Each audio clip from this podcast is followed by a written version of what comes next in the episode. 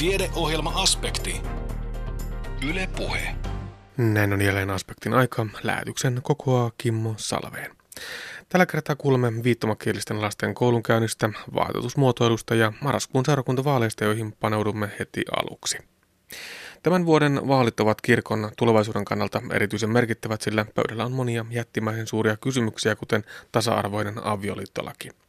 Mutta millainen merkitys vaaleissa valituilla luottamushenkilöillä on kirkon toiminnan ja tulevaisuuden suunnan kannalta, siitä kuulemme seuraavassa. Anne Heikkisen haaseltavana on kirkolliskokousedustaja Kuopiolaisen Männistön seurakunnan kirkkoherra Aulikki Mäkinen. Seurakuntavaalit lähestyvät vääjäämättä ja niistä puhutaan siis nyt. On sanottu, että tämän vuoden vaalit ovat kirkon tulevaisuuden kannalta yhdet merkittävimmistä kirkohistoriassa. Aulikki Mäkinen, oletko samaa mieltä?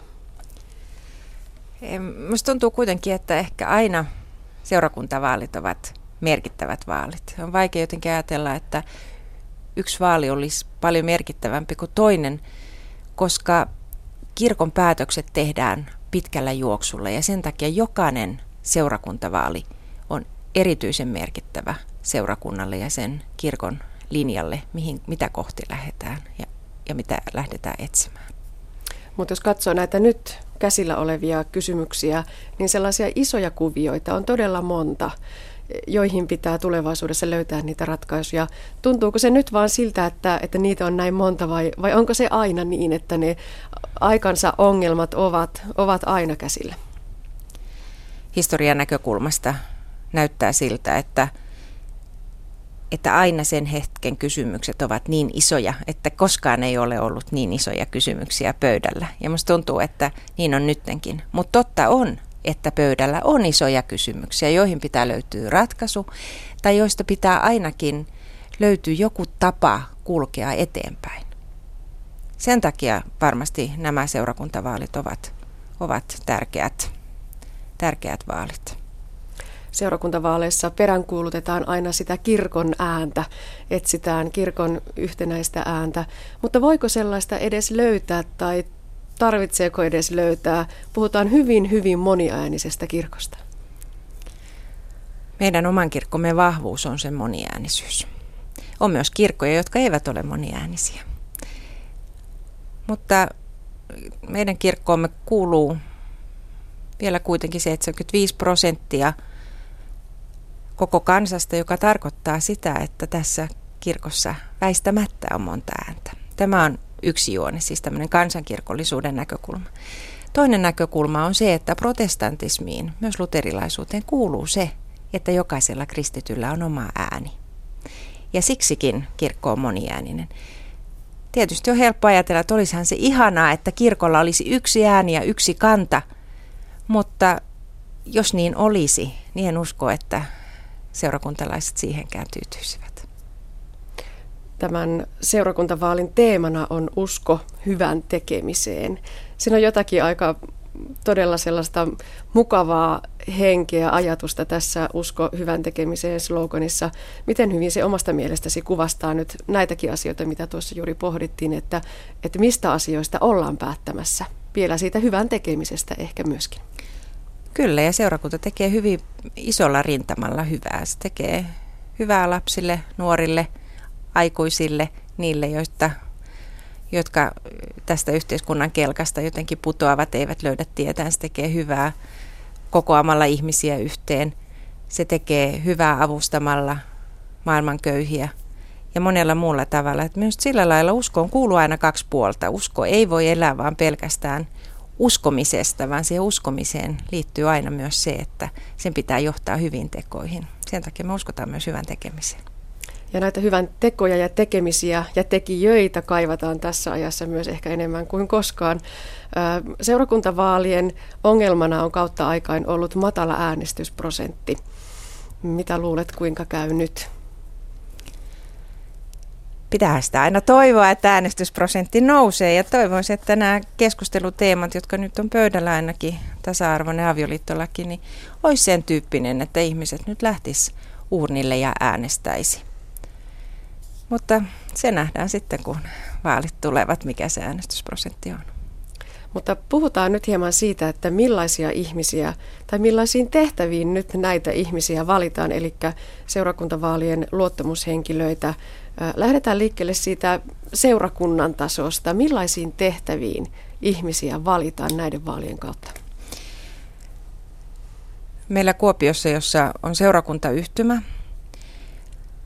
valitaan ihmisiä jo tässä oman yhtymän sisällä kahteen tasoon. Ensinnäkin me valitsemme ihmisiä seurakuntaneuvostoihin, joka on se taso, jossa päätetään seurakunnan perustoiminnasta, henkilövaalista, henkilö, henkilövaaleista, ähm, oman talouden tasapainottamisesta siitä, että mihin, mihin se raha, mikä juuri meidän seurakunnalle tulee, miten se jakautuu.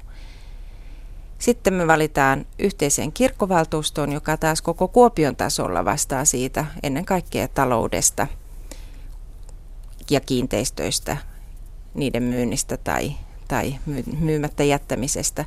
Eli me valitsemme tässä jo kahteen eri tasoon, siis vähän tämmöiseen käytännöllisempään seurakuntatasoon ja sitten tämmöiseen isojen linjojen ja talousasioihin keskittyvään ylätasoon, joka on sitten se kirkkovaltuusto.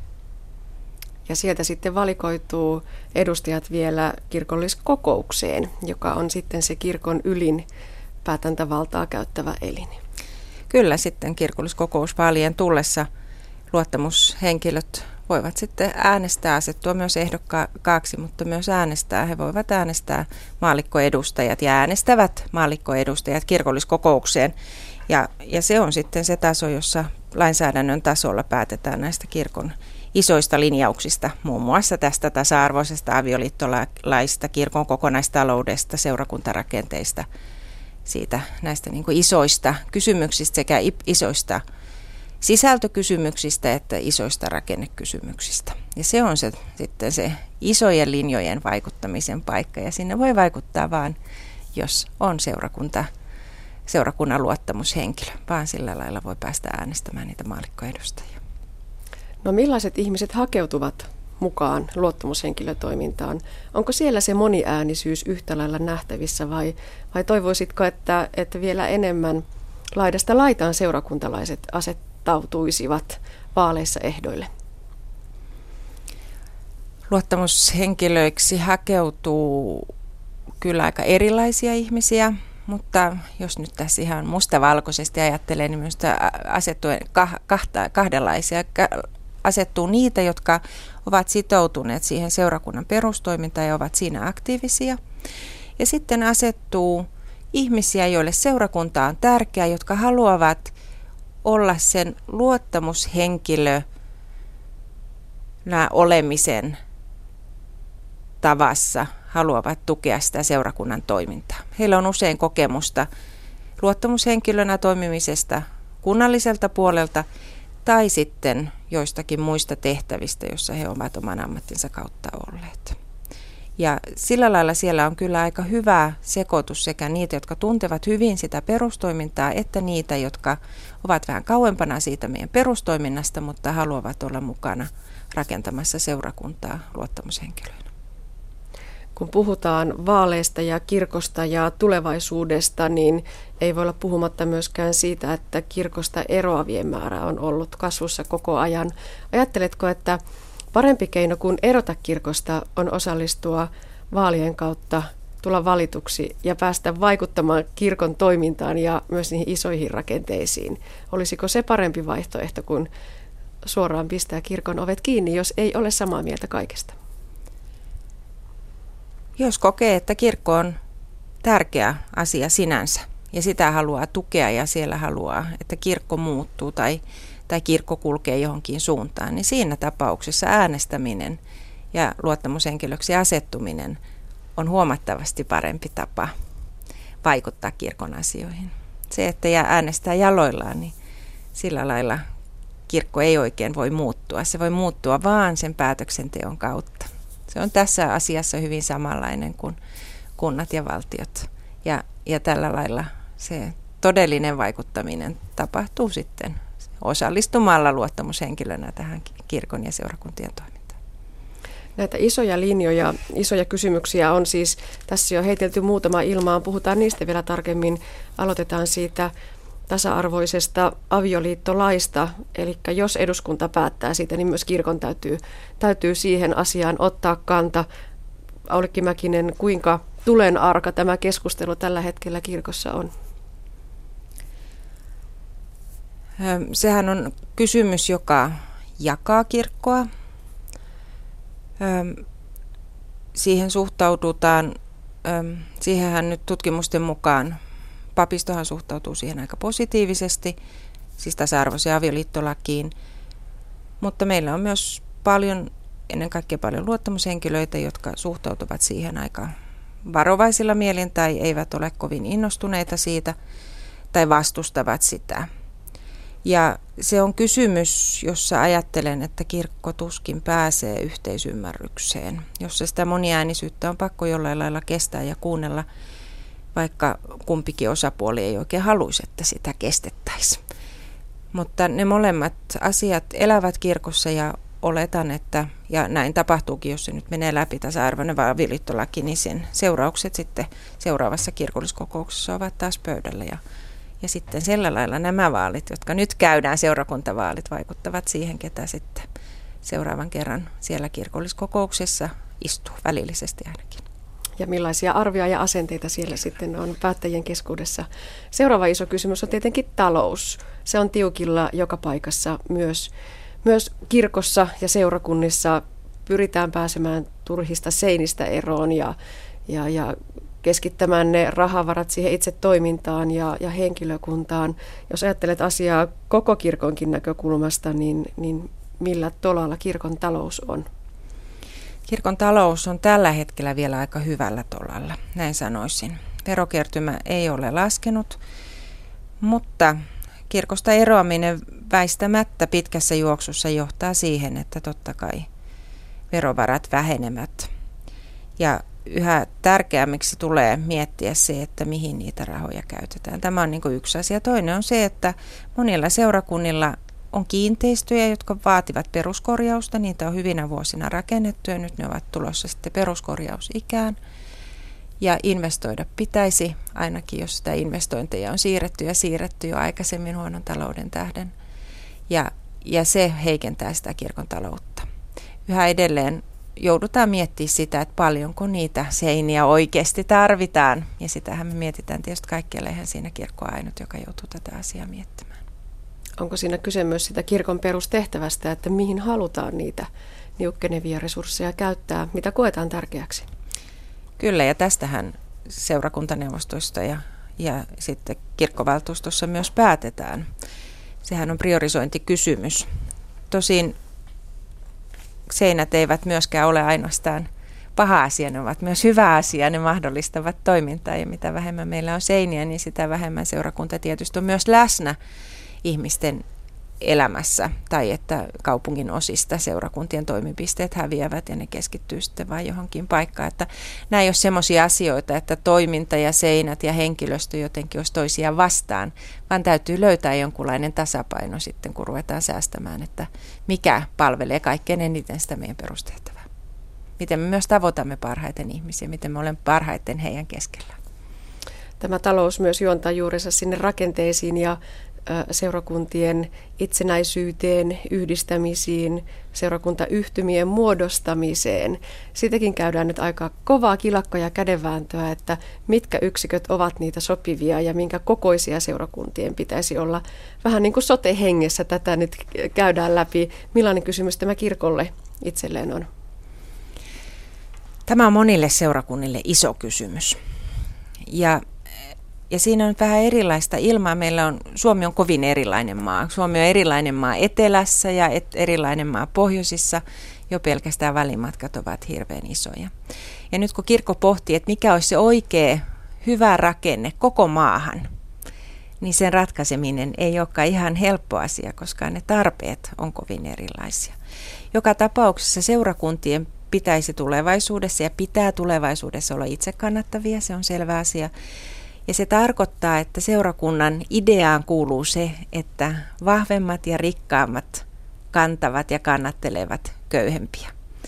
Ja malliksi nyt, nyt tällä hetkellä on tulossa sen tyyppinen malli, että kaikki seurakunnat kuuluvat seurakuntayhtymiin. Tarkoittaa, että seurakunnat säilyvät kyllä itsenäisenä ja toiminta on itsenäistä, mutta talous seurakuntayhtymän alueella on yhteinen.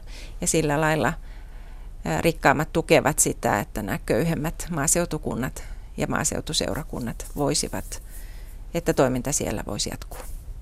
Onko siinä isommissa yksiköissä pelkona se, että kirkko tai seurakunta ei tunnu enää niin omalta, kun ollaan osa jotain seurakuntayhtymää, joka jo sanana kuulostaa aika, aika tuota, byrokraattiselta?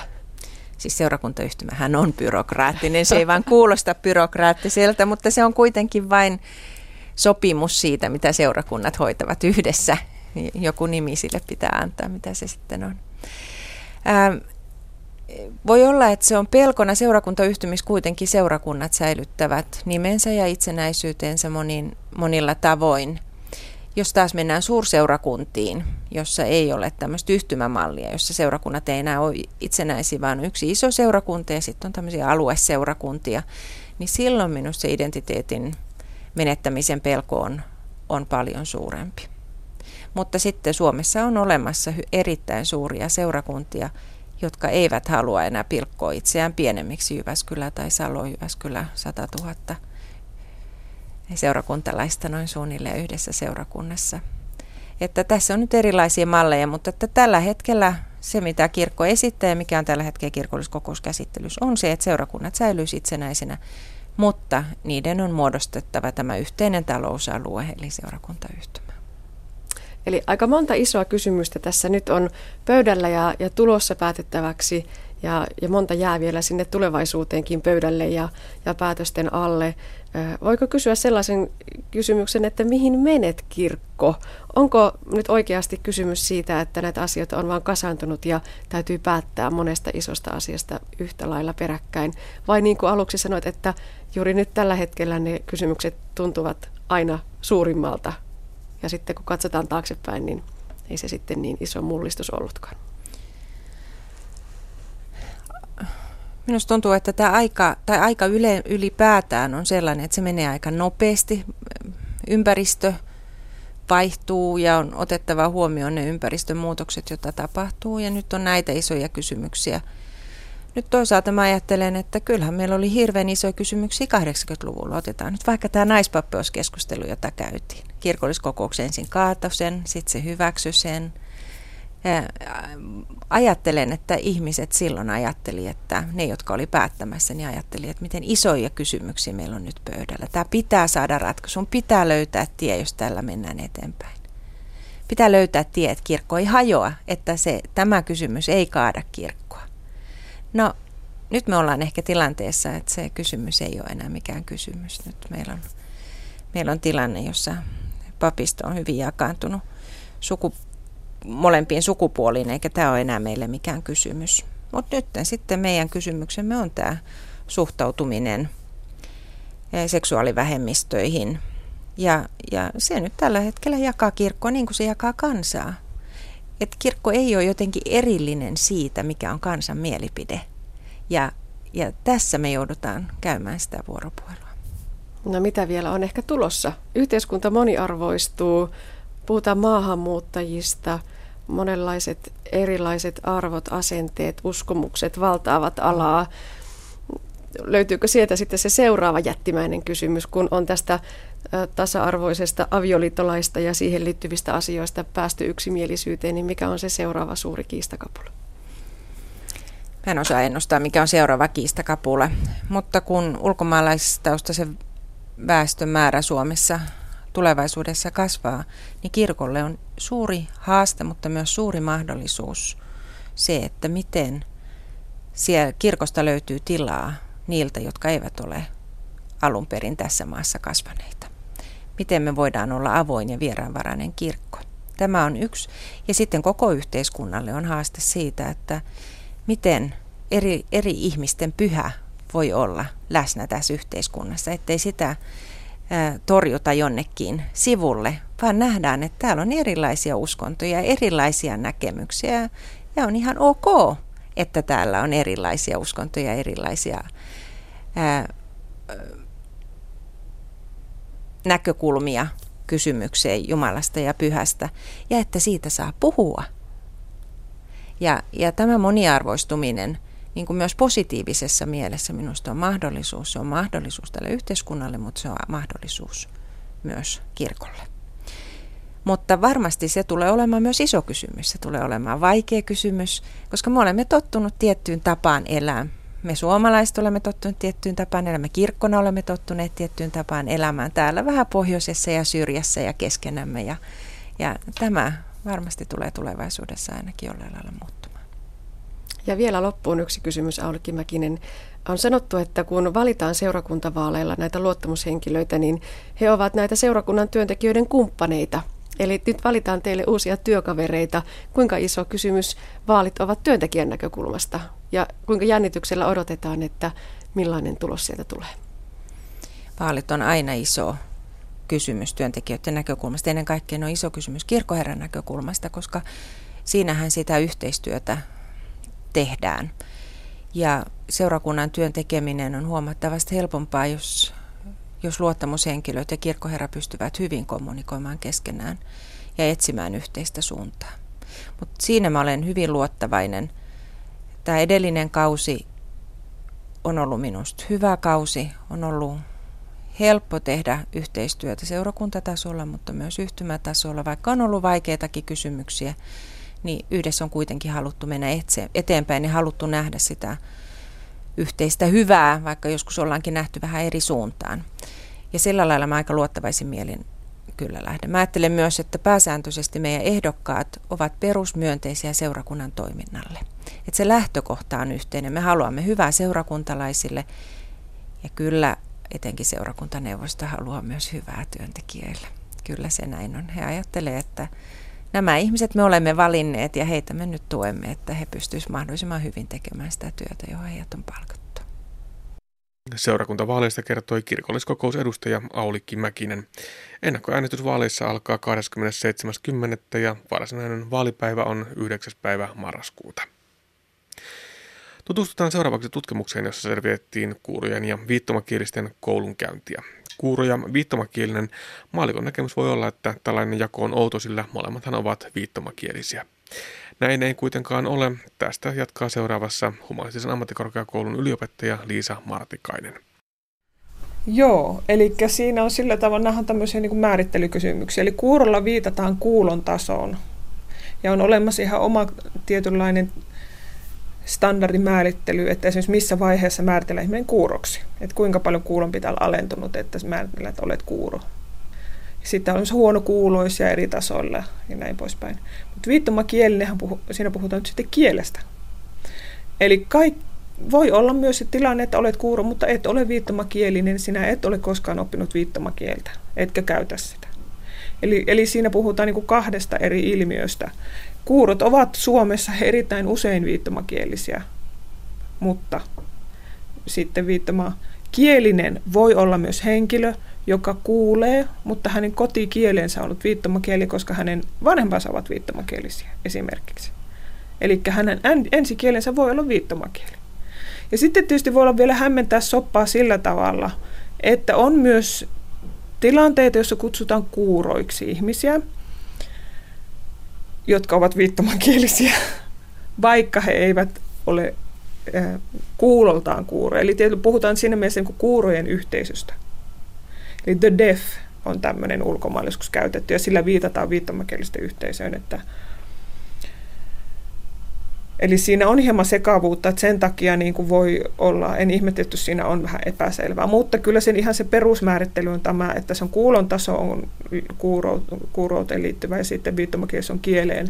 Ja, ja ku, kuurolla voi olla useitakin sitten muutakin kuin pelkkä viittomakieli. Sitten jos ajatellaan näin, että Viittomakielihän voi olla suomalainen viittomakieli, ruotsalainen viittomakieli, suomen ruotsalainen viittomakieli. Samalla ihmisellähän hän voi käyttää useampia. Eli viittomakielihän ei ole vielä varsinaisesti itse kieli, vaan se on vain ylämääritelmä, niin kuin viitottu kieli. Eli tämän tyyppisessä maailmassa. Ja, ja kuuro sitten voi tosiaan saada esimerkiksi sisäkorvaistutteen, jolloin hän, hän niin kuin ryhtyy, tai hänelle hän palautuu tai hän kuulee jonkin verran – mutta hän saattaa edelleenkin olla viittomakielinen, ja sitten kun hän ottaa sen sisäkorvistutteen pois, niin hän on täysin kuuro. Eli tällä ihmisellä voi myös kuulon taso riippua siitä, että onko hänelle istute päällä vai ei. Tai esimerkiksi kuulolaite sitten jossain. Että näin tämmöisessä kentässä tässä pyöritään.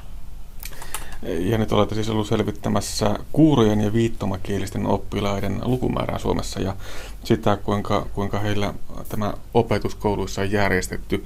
Miksi tällaista selvitystä lähdettiin tekemään? No kyse on nyt sitten semmoisesta vähän niin kuin, sanon kuin laajemmastikin asiasta, että vastaavaa selvitystä on aikaisemmin tehty ö, romani lapsista, romanikielistä ja romanikielistä, siis kielestä. Suomessa on yksi romanikieli ja eli vähemmistöihin liittyen ja siitä, että millä tavalla heidän oikeutensa toteutuu peruskoulussa ja onko, saadaanko omakielistä opetusta ja näin poispäin. Eli tämä on tämmöinen vähemmistöihin liittyviä hankkeita ollut ennenkin. Ja tämä ikään kuin jatkona tuli tämä viittomakielisiin liittyvä sama kysely itse asiassa. Että hyvin pitkälle, ja tämä meidän raportissakin on hyvin pitkälle samoja jäsentelyjä kuin ollut siinä romanilasten kohdalla. Eli vähemmistöihin liittyvää, eli OPH on ollut kiinnostunut tästä, että millä tavalla, kun laissahan määritellään esimerkiksi, että mitkä on Suomen nämä vähemmistökielet, että siellä on viittomakieli ja saame ja romani kieli, jolla on oikeus siis omankielisen opetukseen. Ja sitten on haluttu nähdä, että miten se toteutuu se laki ja mitä muuta siihen liittyy. Eli tämmöiseen kokonaisuuteen. No, miten tämä kuuro- ja viittomakielisten koulunkäynti nyt sitten Suomessa näyttäytyy? Ilmeisesti aiemmin, aiemmin oli paljonkin tämmöistä erityisopetusta, mutta, mutta nyt sitten ollaan varmasti siirretty hyvinkin paljon integraatioopetukseen. Kyllä joo, siis se on nyt tässä siis ehdottomasti se niin kuin selkein tulos. Toki tässä on niin, että tämmöistä kattavaa selvitystä ei ihan tällaisena niin kuin aikaisemmin tehty.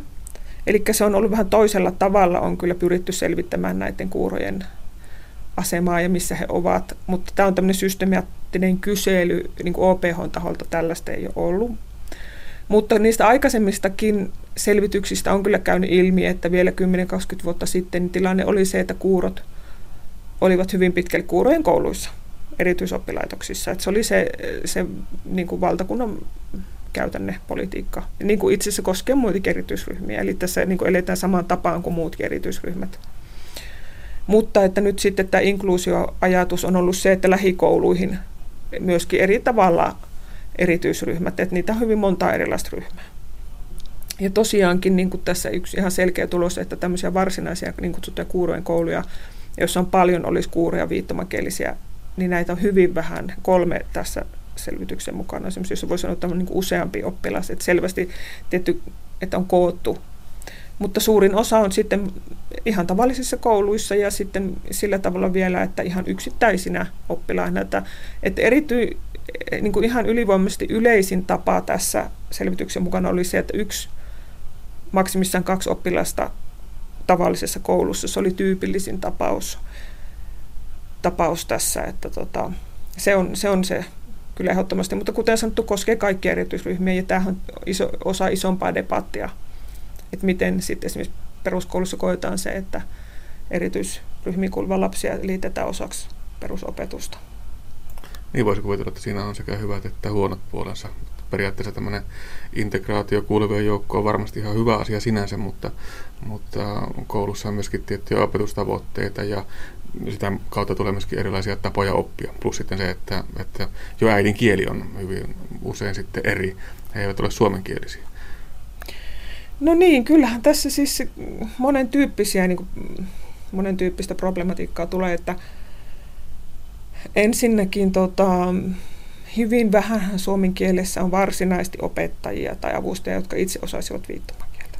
On sitten myös totti, toki joitakin, jotka ovat jollain tavalla lisäkouluttautuneet oppineet viittomia esimerkiksi, että on jonkunlainen auttava, auttava tarve tai kyky.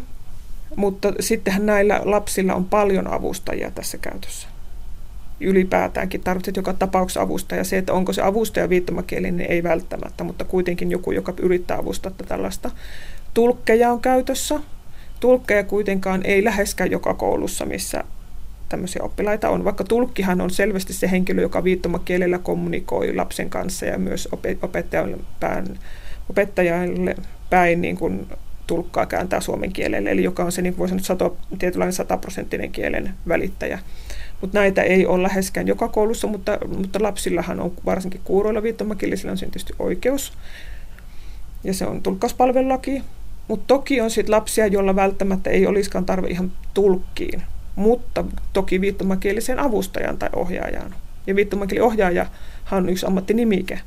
Mutta viittomakieliohjaajakin kohtalaisen vähän oli näissä mukaan. Näitä on enemmän oli tavallisia luokka-avustajia ihan niin, sit niillä avustavina henkilöinä. Että kyllä se tämä kielellinen asia tulee hirveän mielenkiintoiseksi sitten, että, että millä tavalla välittyy sitten se, mitä opettaja opettaa ja miten välittyy luokan muu informaatio. Se on vielä mielenkiintoisempi kysymys, että miten se välittyy. Että vaikka kyse ei olisi niin täysin kuurostavan huonokuuloisesta lapsesta, niin silloinhan on äärimmäisen vaikea kuulla joka suunnasta tuleva ääniä, ymmärtää, saada selvää. Sama koskee sisäkorvaistutteen saaneita lapsia myös, vaikka heillä istutte ja kuulon taso on ikään kuin parempi, mutta silti hälyisessä luokkatilassa on todella vaikea saada informaatiota. Se paremmin onnistuu yksi yhteen suoraan suunnattuna opettaja tyyppisesti. Ja sittenhän heillä on näissä selvityksissä kävi ilmi, että on toki sitten muitakin laitteita, voi olla niin kuin FM-laitetta ja näitä, että tavallaan on tapoja sitten parantaa, mutta kyllä siinä on aina se kysymys sitten, mitä se lopulta se lapsi saa. Ja sitten tietenkin voi olla, että jotkut opettajat luottaa pääasiallisesti kirjalliseen informaatioon ja sitten pyrkii sillä, ja hirveän monta eri tapaa, mutta kyllä siinä niin kuin ihan maalikkojärjelläkin on ymmärrettävissä, että tämmöisen lapsen niin kuin mahdollisuus saada tietoa, ymmärrystä, niin ei ole sama kuin täysin kuulevalla lapsella. Ja sitten siinä, kun tullaan siihen, että se yhteisö ympärillä ei ole sitten viittomakielen tai huonokuuloisia tai muutoinkaan niin kuin saman ongelman ympärillä, niin eihän heillä ole siihen, eikä voikaan olla sitten semmoista ymmärrystä. Kun taas tietysti niin lapsilla, jotka vielä on sit siinä ympäristössä on huonokuuloisia mukana, kuuroja, viittomakielisiä, niin siellähän se koko yhteisö tietää, että näin me toimitaan. Opettaja tietää heti lähtökohtaisesti, pidän huolta siitä, että minä suoraan katson tätä lasta ja hän näkee minun suuni, esimerkiksi myöskin suun liikkeet ja, ja muut lapset tietää sen, miten he tulee käyttäytyä. Ei peruskoulussa tämmöistä voi edellyttää tavallisilta lapsilta. Ja, ja monesti sitten se opettaja tai muu voi olla ihan tavallinen erityisopettaja vielä, eikä hänen spesialiteettinsa ehkä voikaan olla sitten huonokuuloiset ja kuulot, koska kaikki muutkin erityislapset on. Että, että kyllä tässä on nimenomaan hyvät ja huonot puolensa. Toki siinä sitten se, että integroituu lähikoulun parhaimmillaan kaverit löytyy siellä ja kokee olemassa osa yhteisöä, sehän voi sujuu niin kuin, riittävän hyvin. Totta kai näin voi, vaikka nyt sataprosenttisesti ei kaikki. Ja voihan olla, että vanhemmat pystyy tekemään niin paljon lisää efforttia siihen esimerkiksi kotona huolehtia lapsen niin kuin osaamista läksyn ja lukemisesta, että niin kuin paikata paljon. Ja kaikkiahan tässä voi olla hyvää, joka antaa sen, että lapsi joka tapauksessa etenee sitten normaalisti, mutta sitten taas huonommassa tapauksessa niin ei. Et sitten koko ajan jää valin, valinaiseksi. Ja se syy ei ole sitten, sitten lopulta siellä niin kuin, tavallaan lapsen niin, kuin niin sanotusti ymmärryskyvyssä tai jossakin keskittymisvaikeuksia, joita niitäkin tietysti voi olla, vaan sitten siinä, että koko ajan viesti on pikkusen puolinaista. Ja ympäristön ja sitten tietysti se yhteisö, jos esimerkiksi et kuule siinä luokkahuoneessa kunnolla niin kuin kavereiden tai ylipäätään luokkalaisten viestiä, niin sittenhän se myös ne ystävyyskaveruussuhteet voi jäädä pinnalliseksi, koska vähän tulee sellainen olo, että on ulkopuolinen, että et, et ihan varma voi olla, mitä meneillään. Että se voi jossain tapauksessa tietysti johtaa eristäytymiseen, että on sellainen olo, että mä pysyn nyt yksikseni. Et tässä on tietysti siinä on haasteita hirveän monen suuntaan, että eikä, eikä tässä voi sanoa, että niin kuin syyllisiä nyt olisi sitten ne opettajat tai erityisopettajat ja ne ja avustajat. Että jokainen tekee parhaansa.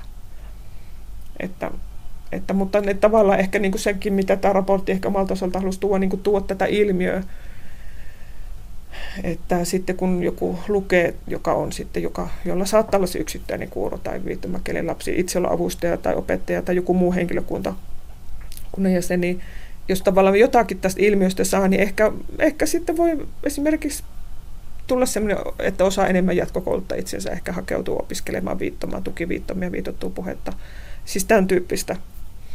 Ja kun tässä tosiaan, kun viittomakielistä nyt paljon puhuttu, niin toki hirvittävän suuri osa näistä lapsista, jotka ei siis pelkästään viittomakielisiä, voi olla siis huonokuuloisia, sisäkorvistutteen saaneita tai muuten niin kuin kielellisiä ongelmia omaavia, niin että käyttävät nimenomaan viitottua puhetta tai tukiviittomia puheen tukena – ja se on niin kuin oma jutunsa, että se ei ole pelkästään viittomakieli, vaan itse voit tuottaa puhetta, sä jonkun verran kuulet sitä mutta että sä tarvit tuo, tukea tuettuna niin kuin viitottua puhetta tai tukiviittomme, joka visuaalisesti sitten niin kuin antaa lisäinformaatio silloin, kun se vähän jää vaillinaiseksi se puhe, pelkkä kuulon varassa toimiminen.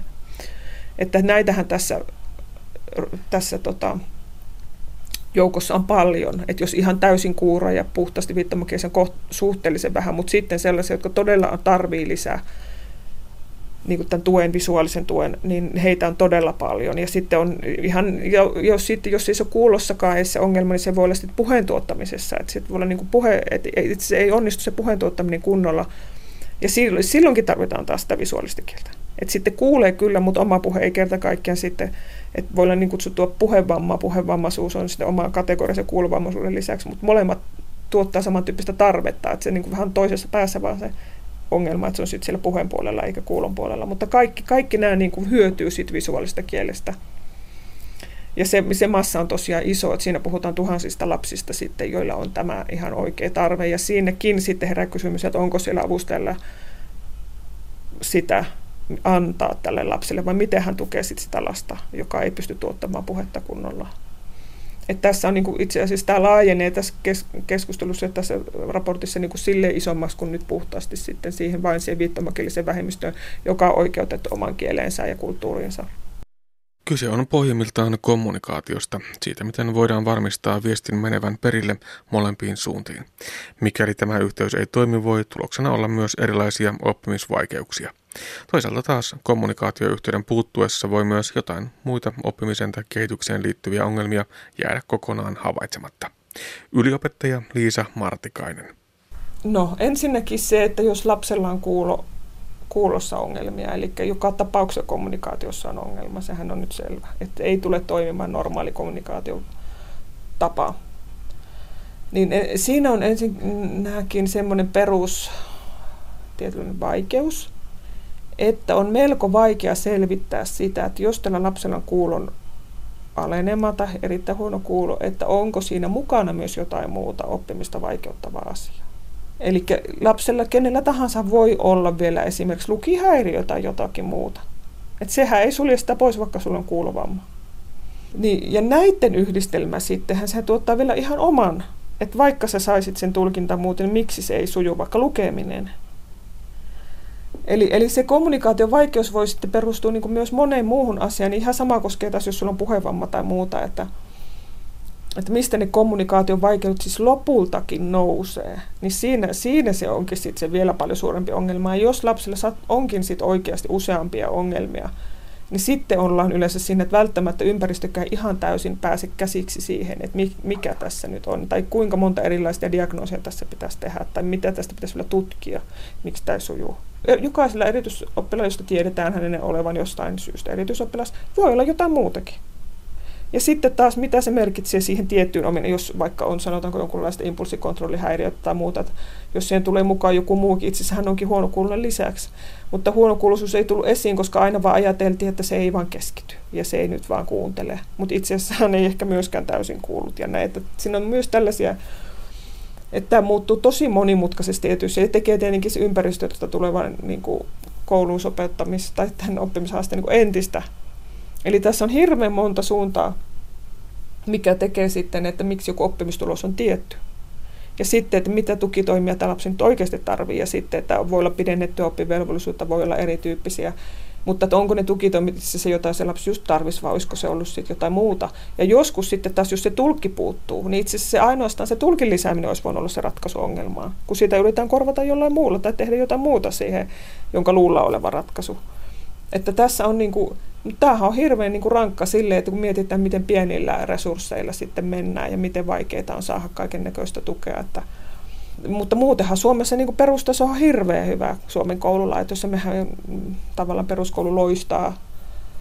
Mutta sielläkin sisällä on sitten tätä, mutta koska puhutaan tavallaan kohtalaisen pienistä määristä, niin sitten nehän ei nouse siellä niissä isoissa tilastoissa tietenkään, ne ei ikään kuin rumenna meidän PISA-menestystämme, jos siellä on joku tietty joukko lapsia, jotka ei pääse koskaan tietyistä syistä niin kuin samaan. Että et nämä on sitten tällaisia, että marginaali on aina semmoinen, että koska se niin sanotusti niin kuin vaikuta isoihin tilastoihin ja muihin, niin sitten voi olla, että se vaan siellä on. Ja sitten ihmetellään, että mikä siinä kommunikaatiossa tai miksi tämä ei. Ja sittenhän ihminen siinä niin kuin polku voi olla se, että sitten lopulta työelämässä käy sitten myös se, että ei voi, itse asiassa ei pysty koskaan hyödyntämään potentiaaliaan. Vaikka se olisi itse täysin mahdollista tulkintaa jonkun muovustuksella, että lapsi itse täysin oppima, oppimiskykyinen muutoin, kunhan se löytyy se sopiva tapa. Että, että sittenhän helposti Suom, niin kuin Suomessakin, niin kuin muissakin maissa, niin sitten käy niin, että annetaan joku alin mahdollinen koulutus ja joku helpoin mahdollinen tapa olla, että tehdä nyt jotakin. Niin kuin, tavallaan tämä koskee nyt tietysti muutenkin vammaisia erityisryhmiä. Että lajittele sinä nyt pulloja kaupassa, niin se on sulle ihan kiva työ. Ja tässä on paljon asioita, jotka herättää niin kysymyksiä, mutta en, en, en tiedä vastauksia, enkä tiedä kenenkä niihin pitäisi sitä ja ku, mistä se raha löytyisi, mutta, mutta, t- mutta nämä raportit on yksi tapa niin nostaa sitä kysymyksiä. Helppoa ei ole, ja tietysti vanhemmathan ne näiden kanssa monet kipuilee. Minun lapseni on tällainen, miten hänelle käy ja miten hän selviää siitä elämästä myöhemmin. Että tällainen tämä kenttä, että se on se kommunikaatio on kyllä hirveän monen, monen suuntainen asia, että, että, että milloin se on kuuloon, milloin puheeseen liittyvä ja milloin sitten mihinkin. Että. Mihinkä suuntaan koulutusta pitäisi kehittää, jotta se ottaisi viittomakieliset kuurot lapset paremmin huomioon? Hmm. Oi voi. Ihanne maailmasta voidaan puhua tietysti tästä maailmasta, mutta no, voi olla, että se niin, kuin niin sanotusti tämmöistä erityiskoulujen aika ehkä on jollain isolla tasolla sillä tavalla ohi, että voi olla vaikea palata taaksepäin. Vaikka se jossain mielessä on ratkaisu. Se on yksi ratkaisu, että siellä oikeasti ollaan sit yhteisössä, jossa opettajat on erityiskoulutettuja avustajat on. Että kyllä sen, mä, voin, mä ymmärrän sen, että sitä esitetään ratkaisuksi. Se on yksi ratkaisu siinä mielessä. Että sitten pidetään huolta, että ne ihmiset, jotka on mukana, on ammattitaitoisia ja yhteisö on, että, että, että, ja mä tiedän, että tätä myös esitetään edelleen ja toivotaan, että eikö voida palata. Mutta jos ei voida, jos näin kuitenkin sitten te, katsotaan, että ei mennä siihen, niin silloinhan se vaan tarkoittaa sitä tietoisuuden lisäämistä tietyn tyyppistä myös, että jos kouluun oppilaaksi otetaan erityislapsi ja heillä kuitenkin useimmilla on jonkunlainen on tieto tästä ja se on jollain tavalla diagnosoitu ja jonkunlainen esimerkiksi on oikeus just erityisen tukeen tai pidennetty oppivelvollisuutta, että joku indikaattori on olemassa, että se ei ole siinä mielessä täysin yllätys opettajalle, niin silloinhan se tarkoittaa sitä, että niiden yksittäisten opettajien ja avustajien ja muuta niin kuin semmoista ammattitaidon kehittämistä, kouluttamista, ylläpitämistä, niin kuin semmoista jatkuvaa ehkä prosessia, joka jotenkin automaattisesti tarjottaisiin, että täydennyskoulutusta tätä ja tätä tavalla, että sit, niin kuin se, siinä on tietynlainen niin kuin masiina, joka pyörii siinä ympärillä. Että kun sinulla on tällainen lapsi, niin vähän niin kuin se ruvetaan tarjoamaan, että työnantaja maksaa sinulle tukiviittomakurssin, viitotun puheen kurssin tai jonkun muun ja, ja ehkä just jotain erityistietoa lapsista, tämän tyyppisistä lapsista ja semmoista lisää pätevyyttä. Ja toki se on myös, kyllä mä usk- ymmärrän, että sekin on kallista, jos yksittäinen lapsi siellä on. Että kannattaako nyt, kun siellä se yksi vaan on, tai kaksi. Mutta mutta tämähän on sitten taas valinta, mihin sitten sitä pannaan paukkuja. Mutta tällä tavalla myöskin varmaan ihmiset, jotka siinä ovat mukana, niin itse saisivat sen tunteen, että mähän nyt pärjään tässä. Että kyllä mä oon ihan varma, että opettajat, erityisopettajat ja näin, niin ne on varmasti itse hirveän vastuuntuntoisia henkilöitä. Että varmaan moni on huolissaan. Mutta sitten ei ole voimaa, voimavaroja välttämättä, kun monta erilaista lasta ja kaikki energia menee niin kuin itsellä siihen, että nyt minä teen tämän, että ensi kesänä hankin itselleni lisäkoulutuksen, jos ei se systeemi tavallaan jotenkin sitä siinä jo heti tarjoile. Ja ikään kuin tarjotaan täydennyskoulutuspäiviä, että työajalla, eikä esimerkiksi oleteta, että työnantaja sanoo, että voit tässä kesällä itse kouluttaa. Kun on kuullut tämmöistäkin, että sanotaan, että joo, että mene vaan kuulee, ei me sua estetä menemästä niin kuin että tota, ja meillekin esimerkiksi koulut, tulkikouluttajana ja näin, niin mehän ollaan semmoisia, jotka mielellään tarjotaan esimerkiksi täydennyskoulutusta ihmisille viitattu puheen tukiviittomien kursseja ja ollaan näin tehtykin. Mutta suurin este siihen, miksi sitten opettajat ei ole niin raha. Työnantaja ei maksa. Et periaatteessa on tahoja, jotka voi myös sen tarjota, mutta sitten kukaan ei maksa sitä. Ja sitten sanotaan, että mene kesällä. Et varmaan tämmöisissä aiheissa, varmaan niin voisin taas sanoa, että koskee muitakin erityisryhmiä, että jotenkin, jos erityisryhmät ovat osa peruskoulua, niin sitten myös niille, ketkä siellä ovat töissä, niin sitten pitää antaa valmiuksia siihen. Et mun mielestä se on hirvittävä epäreilua, jos näin ei tehdä, vaan jätetään se vastuu sille opettajalle, erityisopettajalle, erityisluokaopettajalle kuule, että kyllä sä nyt, jos sä saat yhden avustajan sinne luokkaan, niin kyllä sä nyt siellä kuule pärjäät. Että ma- suomalainen opettajan koulutus on maailman parasta, niin johan kumma, jos et sä siellä pärjää, niin kuin tämän tyyppisesti. Näin siis humanistisen ammattikorkeakoulun yliopettaja Liisa Martikainen. Kuopion muotoiluakatemiasta tänä keväänä valmistuneella Emisa Knuutisella on resepti muotoilumaailmassa menestymiseen. Pitää olla hyvä idea, mitä pystyy myymään ja myös seisomaan itse sen takana. Pitää erottua joukosta, sillä alalla on paljon tekijöitä ja itsellä pitää olla sitä jotain, joka jää ihmisten mieleen. Nuorin vaatetusmuotoilija on jo opiskeluaikanaan ehtinyt lanseeraamaan oman brändinsä, joka kantaa nimeä Emisa F Design. Ensimmäinen oma mallisto New Generation näki päivän valon Helsingissä viime marraskuussa. Nyt asiaa muotomaailmasta Anne Heikkinen tapasi Emisa Knuutisen. No toisaalta jos miettii, että onko tämä mun ala, ja sitten niin kuin parin vuoden sisällä se alkoi sitten tuntumaan entistä enemmän omalle jutulle ja, ja oikeastaan niin kuin, no vuoden sisällä se on sitten muotoutunut, että tätä haluaa tehdä ja sitten on tehnyt kaikkensa se eteen, että pääsee pitkälle. Tämä ala on kovin muodikas ja jos katsoo televisiota, niin harva se päivä tulee jotakin muotiin ja vaatetukseen, suunnitteluun liittyviä ohjelmia esimerkiksi. Niin ajatteletko, että ne mielikuvat ja ajatukset tästä alasta ovat ihan oikeita? Jos mietit vaikka niitä omia ajatuksia silloin, kun lähdit sitä vaatetusmuotoilua alun perin opiskelemaan. No kyllähän se niin kuin vaikuttaa aika glamourilta, kun katsoo televisiosta sarjoja, että – nätit tytöt pukee ihania vaatteita päälle, mutta sitten, että mitä siinä takana on, että siinä on TV-tuotannot, kaikki semmoinen iso, iso tuotanto, että mitenkä se sitten pyörii. Että se ei ole aina vaan ihan semmoista ruusulla tanssimista. Ja sitten kun katsoo naisten lehtiä, niin siellä on kovien suunnittelijoiden nimiä esillä, kuka pukeutuu kenenkäkin luomuksiin, mutta siinäkin jää se taustalla oleva työ monesti ihan ihan varjoon, että mitä kaikkea on tehty, jotta se valmis luomus on siinä punaisella matolla? Varmaan se just lähtee sieltä ideasta, suunnittelijan päästä ja sitten se menee tuotantoon ja mitä sen jälkeen sitten, niin sovituksia ja esimerkiksi, että jos on kuvaukset niin, että malli pitää löytyä, se mallin pitää olla täydellinen siihen vaatteelle ja sitten vallavalle.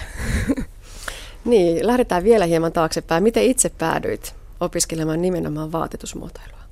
No se oikeastaan lähti siitä, että mä seurasin mun siskoani Emiliaa tuonne kouluun muotetusmuotoilun puolelle, mutta sitä ennen just oli haaveena pienenä ratsupoliisi ja, näyttelijä ja tanssia ala, mutta sitten se vaan vei mennessään ja, ja tässä sitä vielä ollaan.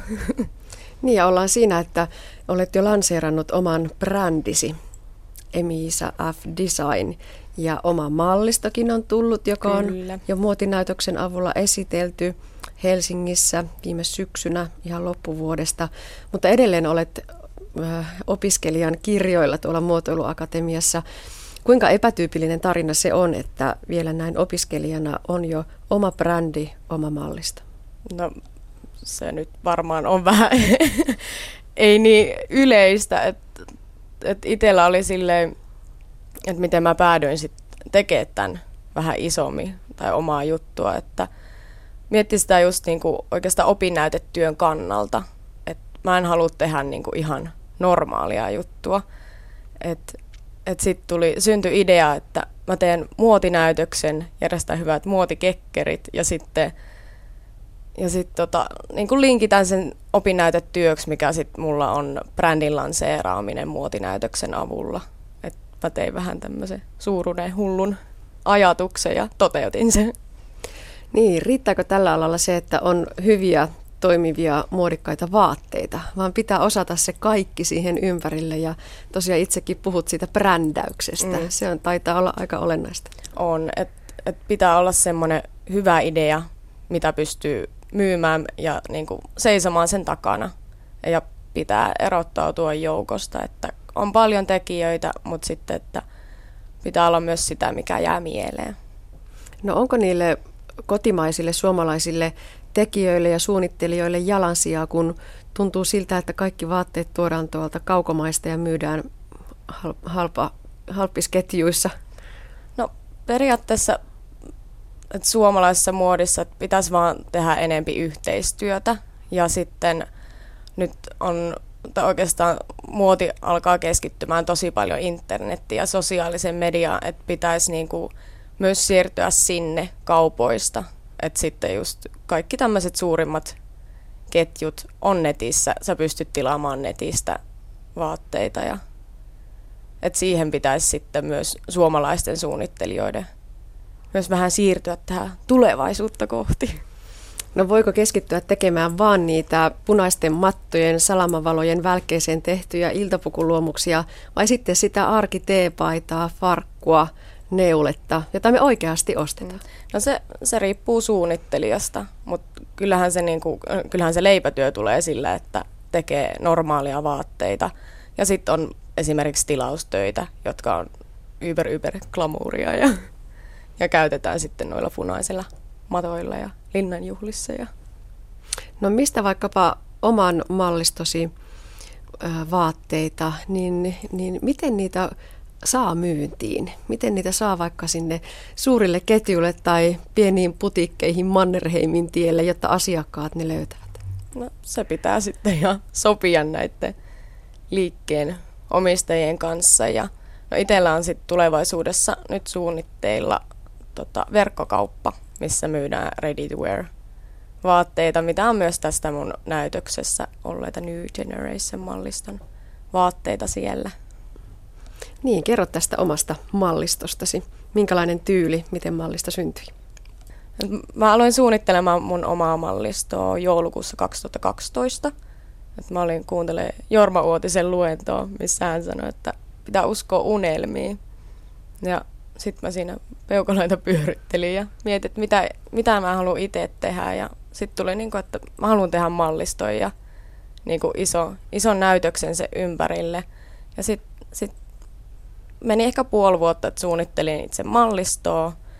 Ja sitten mä pyysin aika ajoin siihen mukaan mun korusuunnittelijan Eija Ojan taustan. Että mun ja Eijan – ja yhteinen tie alkoi sitten tuolta muoto, vaatetusmuotoilun puolelta, josta ei ja sitten vaihtoi tuonne korumuotoilun puolelle, että sit meillä oli niinku tiedossa toistemme tyylit, että sitten näytöksessä pystyttiin hyvin komppaamaan toistemme tyylejä, että, että se on vähän semmoista vanha ajan glamouria ja näin. Vähän ehkä myöskin semmoista vintakehenkistä vaatetta, jos katsoo mitä itselläsi niin. nyt on päällä. Onko tämä omasta mallista? On kyllä. Mistä ne syntyy ne ideat ja ajatukset, kun lähdet suunnittelemaan, niin, niin tota, selailetko ulkomaisia muotilehtejä, blogeja vai katsotko kadulla ohikulkevia ihmisiä vai, vai mistä se lähtee? No aika paljon mä katson elokuvia ja televisiosarjoja ja luen historiallisia kirjoja, mistä voi sitten tulla näkyä tämmöinen vanha ajan tyyli. Ja no ihan normaaleja ihmisiä kaduilla katsoa, muotilehtiä tietenkin lukea ja sitten nyt varsinkin blogit, että itse aloin myös kirjoittaa muotiblogia, Fashion Creator, niin tein tonne Lily-blogimaailmaan, että siellä sitten voi käydä katsoa suunnittelijan työtä ja arkea. Täytyykö vaatetussuunnittelijan, vaatetusmuotoilijan osata itse myös omella? Kyllä. Et onhan se niinku että pitää ymmärtää se rakenne, mikä siinä vaatteessa on. Että voithan sä sitten myöhemmin niin kuin delegoida sun, äh, ompelutyöt muille, mutta sitten että onhan se hyvä tietää, että miten vaate toimii ja, ja mikä ei. Ja sitten pitää tietää materiaaleista, ja mikä kutistuu, i- miten niin, kutistuu. Ihmisvartaloista, tyypeistä, kaikki. No mistä tuota, jos mietitään vielä niinkin pitkälle, että sitten sulla on se ajatus ja malli ja kaava ja havainnekuvat, niin sitten täytyy lähteä hankkimaan materiaalia, etsiä se ihminen, joka sen toteuttaa. Eli tosi monenlaista osaamista tarvitaan. Joo, et et sille on ollut itselleen rikkaus se, että on pystynyt tekemään tätä alaa monelta eri kantilta, että on sitten niin kuin osaamista ja älyä siihen, että, että mitä tarvitaan ja vaaditaan. No mitä ajattelet suomalaisesta muodista? Tehdäänkö meillä muutakin kuin Marimekon raitapaitoja tai Mert Otsamon hienoja iltapukuja? No tällä hetkellä on aika ollut ristiriitaisia tunteita suomalaisesta muodista, just, että kun on ollut plagiointikohuja ja nyt varsinkin oli tämä palo, niin melkein konkurssiin ajautuminen, että, että sille on miettinyt, että pitäisi tehdä aika paljon yhteistyötä. Et Suomi on kumminkin niin pieni maa, että suunnittelijoiden pitäisi tukea toisiaan. Et sitten varsinkin nuoremmilla suunnittelijoilla olisi sitten rohkeutta siirtyä alalle ja ei pelätä niitä riskejä.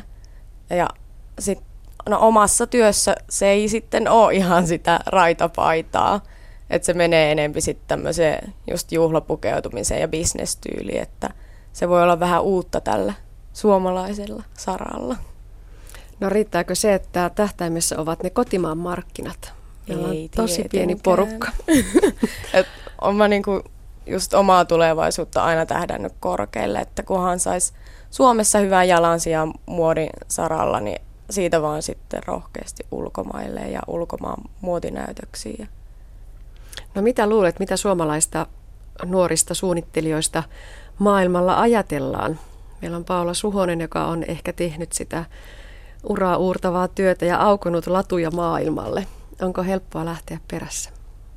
Mä sanoin, että se ei ehkä ole niin helppoa. Että kyllähän se niin kuin vaatii itse suunnittelijalta myös sitä tahdonvoimaa. Ja, että onhan se hyvä, että, että on suunnannäyttäjiä ja sit suomalaiset tietää, että kyllä niin kuin mekin pystytään siihen. Ja mä luulen, että maailmalla niin kuin haluttaisiin tietää enempi, että millaista suomalainen muoti on. Ja että on muutakin kuin Ruotsi. Sitten se vaatii varmaan myös sitä rohkeutta, mm. että, että kun tuntuu siltä, että maailmassa kaikki on jo tehty ja suunniteltu, näin on myöskin vaatetuksen osalta, että miten mä voin tehdä jotakin sellaista, joka kiinnostaisi jossakin toisella puolella maailmaa. Miten minulta voi sellaista syntyä? Eli täytyy vaan olla sitä uskoa ja rohkeutta omaan tekemiseen. Kyllä. No mitä tulevaisuudessa? Minkälaisella tähtäimellä ajattelet omaa brändiä ja omaa mallistoa? No suunnitteilla siis on just tämä verkkokauppa, missä myydään näitä mun tuotteita.